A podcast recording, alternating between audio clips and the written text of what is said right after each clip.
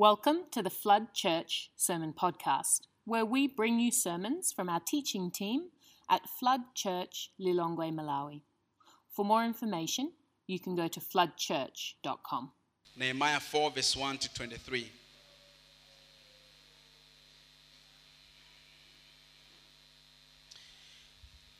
When Sanballat heard that we were rebuilding the wall, he became angry and was greatly incensed. He ridiculed the Jews, and in the presence of his associates and the army of Samaria, he said, What are those feeble Jews doing? Will they restore their wall? Will they offer sacrifices? Will, will they finish it? Will they finish in a day?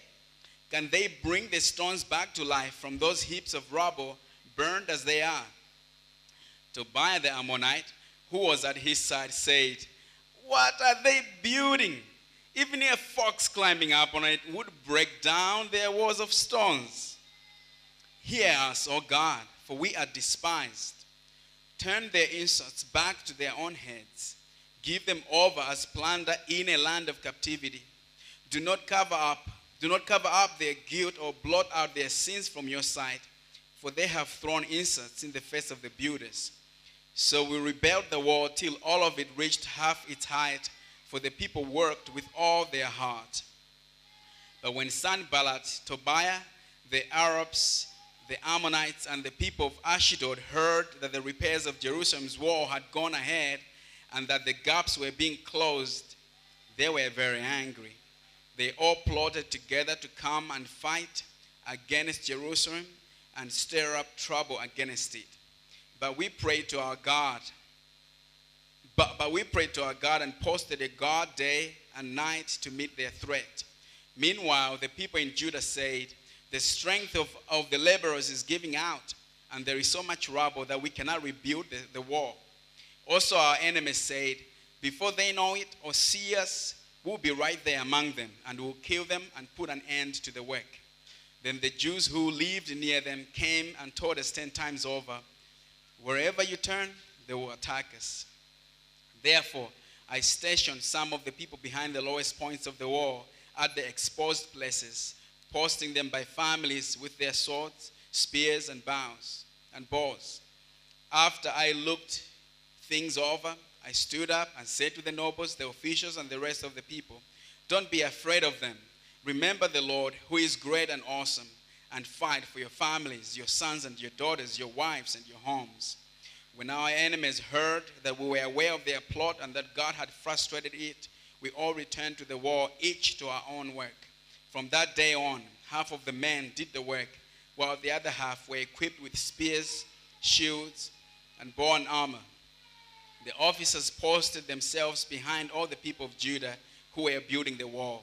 Those who carried the materials did their work with one hand and held a weapon in the other, and each of the builders wore his sword at his side as he worked. But the man who sounded the trumpet stayed with me. Then I said to the nobles, the officials, and the rest of the people, The work is extensive and spread out, and we are widely separated from each other along the wall.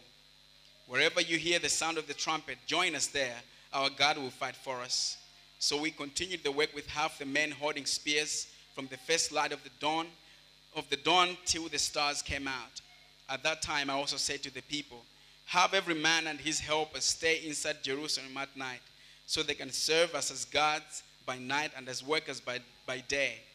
Neither I nor my brothers, nor my men, nor my guards took uh, no, my guards with me took off our clothes. You. Each had his weapon even when he went for water. May God bless the reading of his word. You may take a seat.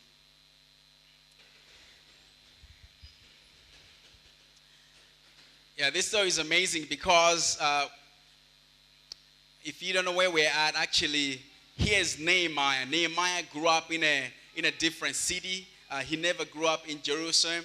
Hey, Chris, it's good to see you, man. Welcome, Pam. Welcome. I haven't seen these guys in a month. It's good to see you. Um, you know, so they, you know, uh, uh, Nehemiah heard the news that Jerusalem has been in ruins for a long time. And uh, when he heard this news, his heart broke. And uh, he prayed and prayed and fasted and prayed. And God actually placed it upon his heart to the point that he was so overwhelmed with emotion that the king noticed what was wrong. And the king said, Hey, what is wrong with you? And uh, he says, Oh, the place of my sisters is in ruins. Uh, and the king says, What should I do for you? And he asks uh, to say, Hey, why don't you send me off? Uh, but also, you're not just gonna send me off, but you also have to pay for my trip and pay for the resources. And the king says, All right, we're gonna do that. That is so cool. Imagine telling your boss, like, Hey, boss, I wanna go on a holiday to Hawaii, but I wanted to pay for it. How crazy is that? And the boss says, Yes, you can. So cool. Uh, but you know, uh, Nehemiah is on a mission, and he's gonna go on a mission. And um, you know, the king actually, uh, you know, favors him, and he gives him all the resources that he needs. So Nehemiah goes uh, and he inspects the city and sees uh, the ruins that the city was in. And we saw that in chapter two, and in chapter three, uh, which Kate did a fantastic job of last week, reading all kinds of names there that you don't want to give to your kids. Uh, you know, 32 verses of just names of people. And, uh, you know, we're seeing in, that, in chapter 3 that there was work happening. Yeah? There's people are doing well. They're saying, yes, let's do this. People are building the wall and they're on fire. But then you get to chapter 4, this chapter, and you see it kind of begins to tell you what was actually really happening. This is kind of like a behind the scene type of thing, you know? Uh, chapter 3 is like, look the amazing work. Look how people are together. Nobody's afraid. Everybody's courageous. But then, looking behind the scenes, there is chapter 4. You know, chapter 4 now begins to tell you what was actually really going on, what was really happening. So in chapter 4, we find that the ruined walls of Jerusalem are in the process of recovery. They're in the process of recovery. And this is a big deal because remember that the walls have been in ruins for a long time. The walls have been in ruins for a long time. And now to come to this place when uh, they could, when you can see work happening, that there's actually a recovery uh, happening, this was absolutely amazing. Because before, when you look at Jerusalem and you look at the ruins and its glory was lost, its beauty was gone, was lost. But thank God for Nehemiah that, you know, he, you know, brought people together and said, guys, we could do this. We can rebuild the wall. So they started doing it. And they started, you know, rebuilding. So, you know, they are moving from a state of ruins. And there is a goal where they're going to reach. And the goal where they're wanting to reach, that goal is, the, is restoration. You know, so you have ruins, and moving from ruins to restoration, there is this in between. Uh, you know, the in between process. This is the process of recovery. You are getting out of the ruins, but you are yet to get to a place of restoration. So, in the state of ruins, then you have the state of restoration. But in between the state of ruins and the state of restoration, you have this state of recovery. This state of recovery. Moving from point A to point B, you have a dash. And that dash, it takes you a long time to move from point A to point B. And this is recovery. Now, recovery is hard. Recovery is not easy. It is hard. It is hard. And in some ways, actually, it is easier to leave things in ruins because ruins does not require a lot of work. Ruins just requires neglect. That's what it is. You can just neglect it, you know, uh, and, and just leave it there. Just leave it there. But when you decide, when you make a decision that actually I want to do some work on these ruins, you're gonna start a process of recovery. And recovery is not easy, it is hard. It is hard. It is difficult. And why is that? It is difficult because recovery is not an event, it is a process. Moving from a state of ruins for you to get to a state of restoration is a process. It is a pro- it's not an event, it is a process. So we are seeing Nehemiah and the people of Israel, you know, they are building the wall, moving from ruins to restoration, but they are yet to get to restoration and they're in the state of recovery. In the state of recovery. And recovery is hard because recovery demands that you respond positively to the tools that God will provide for you to get you to recovery. You know, um, uh, I think there was, uh, hey, you know, Sam, Sam, Sam is a physio, and sometimes if he's working, if you're, your bone somewhere is broken, he might give you a shoe or something like that to help put your bones together. And, uh, you know, if he has to give you the right tools for you to get to recovery. And for you to get there, you need to respond favorably to the tool that's given to you, which is in recovery. So, recovery will demand that we respond positively to the tools that we have that helps us to get to the place of restoration. It also demands consistency, that we are consistently working. It demands consistency. So, recovery is hard, recovery is not easy. Recovery is not a door that you walk through. Is, recovery is not a door that you walk through, but it is a road that you walk on. It is a road that you walk on. It's not a door that you're going to walk through. It is a, it is a road that you walk on. Aren't, aren't uh, doors exciting? You know, you open a door, you enter into a room, you're in a different location. Exciting. You know, you're moving from one room to another, you just open the door. I'm here.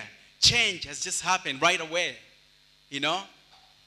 But this process of recovery is not a door that you have to walk through. It is a road that you have to walk on. It is a road that you have to walk on. This road is different because for you to get to that place, the road will require that you take as many steps with God as possible to get you to the place that you have to get to. And the road will take some time. It will not just be like walking through a door and you change location and you change scenery. For you to change scenery on a road, you gotta take as many steps as you can for you to change scenery, for finally to reach to that place that you want to reach. So in chapter 4, we see Nehemiah coming face to face with obstacles on his journey to restoration. In this process of restoration, he encounters obstacles, he encounters opposition. Now, there are six false messages that Nehemiah could have encountered, actually, that came his way and that he could have believed when he was in his way to restoration. Because when we are walking in this season, in this process of recovery, there can be false messages. And if we believe them, they will dwell us. If we believe them, they will take us off our destination of restoration. So, as we'll be looking at these first messages, I want to encourage you to look into your own life. Where are places that God is, is calling you to do some work, places of ruins? Or maybe you have actually started already, you know, and you are in this on this journey, you are in the process, the process of recovery, and where that is. And so just think about your own life and the recovery processes you are a part of so that you can catch these false messages to help you to not fall into them. Uh, when we read verse 1, the verse 1 says, When Sanballat heard that we were rebuilding the wall, he became angry and was greatly incensed he ridiculed the Jews. The first false message about recovery is that your recovery from ruin is too great to be achieved. Your recovery from ruin is too great to be achieved. Nehemiah had a Sanballat in his life who said, Oh, you don't know what you're doing, dude. Let me, let me paint a picture of how big, how impossible this task is. In fact, you, may, maybe you do not know what's really going on. And he ridiculed him. He ridiculed him. Said, You don't know what's happening. This is impossible. You cannot get there. This is so impossible. And I'm thinking in my own life, probably maybe I don't actually have a Sanballat. You know, I actually don't have somebody who was pointing, Humphreys, it's so impossible for you to get to restoration in that area of your life. But I think most of my Sanballats come from within. The doubts that I have within. When I begin the process of recovery, I begin to doubt that my ruins are so great to be achieved. My ruins are so great, too great to be achieved. And, and, and you know what? I cannot, I cannot have this recovery from my ruins. Your recovery from ruins is too great to be achieved. That is a lie of the devil, even if it is coming from within. You know, when you're doubting yourself, when you look at the journey that's before you and you're like, sure, like a South African, sure, you know, this is so hard. Sure, will I really get there? Will I really reach restoration on the journey to recovery? on the journey to restoration, as we are recovering, we can believe a lie. And that first lie is that your recovery from ruin is too great to be achieved. When you look at the cost, your cost is too big to pay. The cost is too big to pay. Maybe your journey maybe of that recovery might require you cutting off certain relationships. And you are like, should I lose these relationships? Should I lose these things? Or maybe leaving behind certain behaviors that you got used to, and you may see the cost to be too huge. But this is a lie. This is a lie. Your recovery from ruin is not too great to be achieved because Jesus is greater. Amen. The second false message about recovery is that your recovery from ruin is too slow to be completed. Uh, when we read verse 2, it says, And in the presence of his associates and the army of Samaria, he said, What are those feeble Jews doing? Will they restore their wall? Will they offer sacrifices? Will they finish in a day? Can they bring the stones back to life from those heaps of rubber, of rubble, burned as they are? This is Sanballat eh, doing his work. And he says, It's just too slow. We, will you actually manage to complete this in a day? You will not. You will not manage to complete this in a day. And sometimes we can look into this process of recovery. Recovery takes time. It takes time. And we may want for it to go swiftly.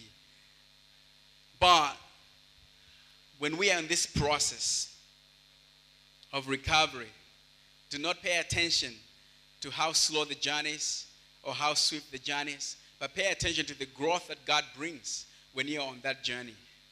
Pay attention to the growth that God brings when you're on that journey. Because you might be believing a lie that this is taking too long. This is taking too long. I thought I would leave this thing behind, but now it's been five years. Hey? It's been five years now. It's taking too long. It's, this process is too slow for it to be completed. I was doing great last week. You know, I took one step forward, but now I feel like I've taken five steps backwards. This is too, too slow. Whatever journey of recovery you're on, do not believe this lie that your recovery from ruin is too slow to be completed. It is not. Because even slowness on your journey, it is part of the journey. Even that slowness, it is part of your growth. It is part of your growth. So do not believe a lie that your, your recovery from ruin is too slow to be completed. The third false message about recovery that we can believe is that your recovery from ruin is too fragile to be sustained. Too fragile to be sustained. Verse 3 says, Tobiah the Ammonite, who was at his side, said, What are they building? Even a fox climbing up on it would break down their walls of stones. Ha ha ha ha ha ha. He was laughing because he was, this was a joke, eh? Even a fox climbing up on it would break down their walls. Even a dog would break down their walls. What are they actually doing? It is too fragile, too fragile to be sustained. And sometimes when we're in this process of recovery, we, we're going to feel weak. You know, there are times you're going to feel weak. You're going to feel like, I don't know if I can really do this. I don't know if you ever felt that way. I don't know if I can really go on on this road. I don't know if I can actually do this. And when we are getting to restoration, in this process of recovery, sometimes we're going to feel weak. You know, I've been trying to walk on this road, but every time I feel like I'm getting there, I fall again. Every time when I'm trying to get there, I fall again. But we believe that the righteous will fall down seven times, but they will rise again. For it is in our weakness that God shows up to be stronger, isn't it? Your recovery from ruin is too fragile to be sustained. That's a lie. And lie number four the fourth message about recovery is that your recovery from ruin is too hard to be continued. It's too hard to be continued. Let's read verse 7 and 8 it says, But when Sanballat, Tobiah, and the Arabs, the Ammonites, and the people of Ashdod heard that the repairs of Jerusalem's wall had gone ahead and that the gaps were being closed, they were very angry. They all plotted together to come and fight against Jerusalem and stir up trouble against it. Here's Nehemiah, who, uh, you know, first of all, it was just rumors, you know, that there are these people that want to oppose him. And then it was ridicule, you know, they would just laugh at him. Uh, and, you know, he, he endured that. You know, you can laugh, that's okay, you can laugh. But they began insults, so that a bit going a bit deeper, the opposition. is like, okay, insults, that's fine. But we're to pray. And, you know, in chapter 4, uh, verse 6, he actually prays this dangerous prayer. I don't want to go into that prayer, but he does. And now they're actually posing threats. They're actually wanting to come and fight them. It does not rain but pours for this guy. Like one obstacle after another. One obstacle. If he, you know, he defeats one and another one comes and another one comes, another one comes. It is getting too hard. It is getting too hard. And it is, it is easy for him to believe, like, come on, is this, is this even worth it? Should we even recover this war? Is this actually worth it for us to do? Maybe this opposition is actually presenting that God is saying no for you to continue. He could have believed a lie that their recovery from ruin is too hard to be continued. And we know the road to restoration is not easy the road to restoration, this recovery process, is uncomfortable. But often, God will never take us in comfortable places. He will take us through the roads that will grow us the most. And the roads that will grow us the most, the ways that will grow us the most are uncomfortable, are hard, are hard. So do not believe a lie that your recovery from ruin is too hard to be continued because God is with you. The fifth false message about recovery is that your recovery from ruin is too messy to be genuine. Your recovery from ruin is too messy to be genuine. Verse 10 says, Meanwhile, the people in Judah said, The strength of the laborers is giving out, and there is so much rubble that we cannot rebuild the wall. It's too messy. It's too messed up uh, when we were reading, was that chapter 2, that, uh, you know, even a donkey will not pass certain places because the, the rubble just everywhere and huge. It was a messy place. It was so messy, you know, and your recovery from ruin is too messy to be genuine. That could be a lie that you believe. But we know that there is beauty that God built out of the chaos, isn't it? Out of the rubble, there's beauty that God will build. For you to have a beautiful painting, if you're going to go in the room that that painting was being made, hey, it's a messed up place, isn't it? Messed up space. There's messy, messiness there. But it is out of that, out of that room, that the beautiful painting came out of. So there will be times when we're going to feel like our life are too messy and maybe the message that we ourselves create. But our God shows us mercy. He shows you mercy. And He is so merciful. So do not believe a lie that your recovery from uh, that your recovery from ruins is too messy to be genuine. And lastly, the sixth first message about recovery is your recovery from ruin is too painful to be good. It is too painful to be good. Verse 11 and 12 says, Also our enemies said, Before they knew it or see us, we will be right there among them and we will kill them and put an end to the work. Then the Jews who lived near them came and told us ten times over, Wherever you turn, they will attack us. Nehemiah could have asked, Is this actually worth risking my life? Just because something is too painful does not mean it is not good. For not all painful things are bad, actually. And sometimes in the moment, not all bad things are painful, even though we end eventually, even though we know eventually they're going to be pain. So when you desire restoration, when you are on this journey, this journey is going to be painful. The journey of recovery is going to be painful. It's going to be so, so painful. But just because it is painful does not mean it is not good, for it is good for you. It is good for you. So, what are you going to do then when we are on this journey of recovery? What are you going to do? Now, you've got to believe the truth. You've got to believe the truth. And the first truth is that God Himself is fighting with you, so don't give up the fight. God Himself is fighting with you, so do not give up the fight. Continue being on this road of recovery. Do not give up, even though it might be hard, even though, even though it might be messy. Do not give up. God is fighting with you. Verse 4 to 6 says, Hear us, our God, for we are despised. Turn their insults back on their own heads Give them over as plunder in the land of captivity. Do not cover up their guilt or blot out their sins from your sight, for they have thrown insults in the face of the builders. So we rebelled the wall till all of it reached half its height, for the people worked with all their heart. Nehemiah goes to God. He goes to God and he says, God, look what's going on. Look what's happening. And God is actually with him. God Himself is fighting alongside us. You know, God joins us in the fight.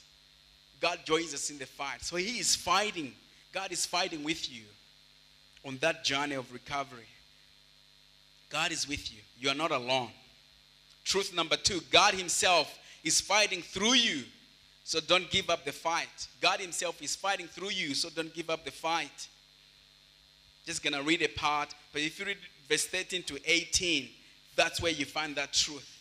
But verse 14 says, After I looked these things over, I stood up and said to the nobles, the officials, and the rest of the people, Don't be afraid of them. Remember the Lord, who is great and awesome, and fight for your families, your sons and your daughters, your wives, and your, and your homes. And your homes. Don't be afraid. Remember the Lord, who is great and awesome. God is Himself, He is fighting through you. So he tells them, Nehemiah tells these guys, like, you know what? God is actually going to use you guys to fight this war. But you know what? Fight for your families. You know, fight for your homes. Because God will use you. On that road to restoration, God has you, and He's going to use you to be a part of that, of that restoration. God is going to use you. So we are his agents, and God is working and fighting through us. God is working and fighting through us. And the last truth to remember from this scripture is that God himself is fighting for you. God himself is fighting for you, so don't give up the fight. He is fighting for you. Verse 20 says, Wherever you hear the sound of the trumpet, join us there. Our God will fight for us. Our God will fight for us. Remember that truth that God will fight for you. So do not give up. Do not give up the fight. God is fighting your battles on this road to recovery. On this road to recovery, God is fighting for you. And He is for you and not against you. So believe the truth that God is fighting with you, God is fighting through you, and God is fighting for you. Amen. I don't know what's happening with all of you. I don't know what's going on in your life. But you, each of us, have our own journeys, places that we have seen ruins in our lives. And we are trying. and we are moving forward. We are in the process of recovery. Do not pay attention to the lies that come from the devil. Do not pay attention to the lies that come, most especially from within, the battles that we fight from within. But may you hear the word of the Lord. May you hear the truth of God this morning. Thanks for listening to the Flood Church Sermon Podcast. Please send us your feedback by commenting below or by emailing floodlilongwe at gmail.com.